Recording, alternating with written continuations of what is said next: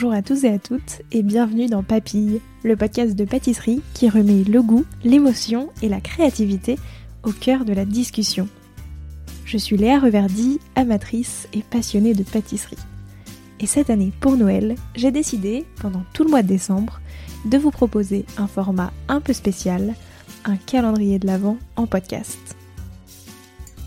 Alors, comme tout bon calendrier de l'Avent, je vous donne rendez-vous chaque jour pour découvrir une nouvelle tradition hivernale, une histoire de dessert de Noël ou encore l'histoire de la bûche d'un pâtissier ou d'une pâtissière. Et bien sûr, plusieurs autres surprises audio à écouter tous les matins. Un seul objectif, vous faire voyager jusqu'à Noël et vous inspirer vos meilleures recettes sucrées pour les fêtes. J'espère que ça vous plaira et je vous souhaite une très bonne écoute. Les cinnamon rolls, aussi connus sous le nom de cannelle sont des petites brioches fourrées à la cannelle. Mais quelle est leur histoire?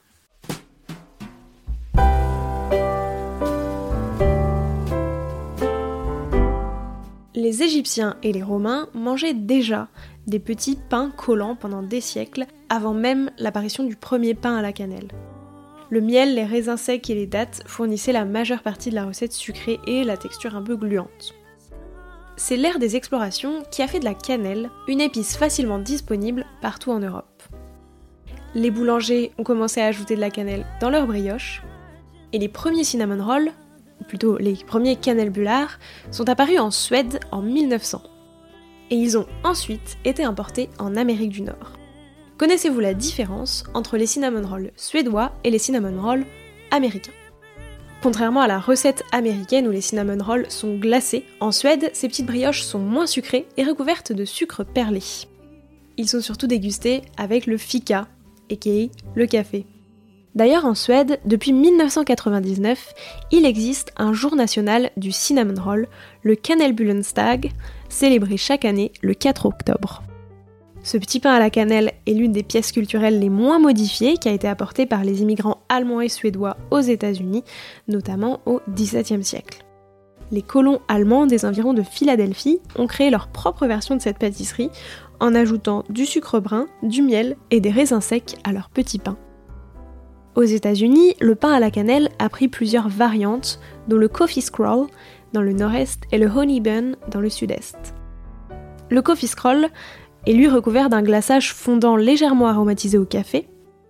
D'ailleurs, en 2014, c'est la fin du petit pain à la cannelle tel que nous le connaissons.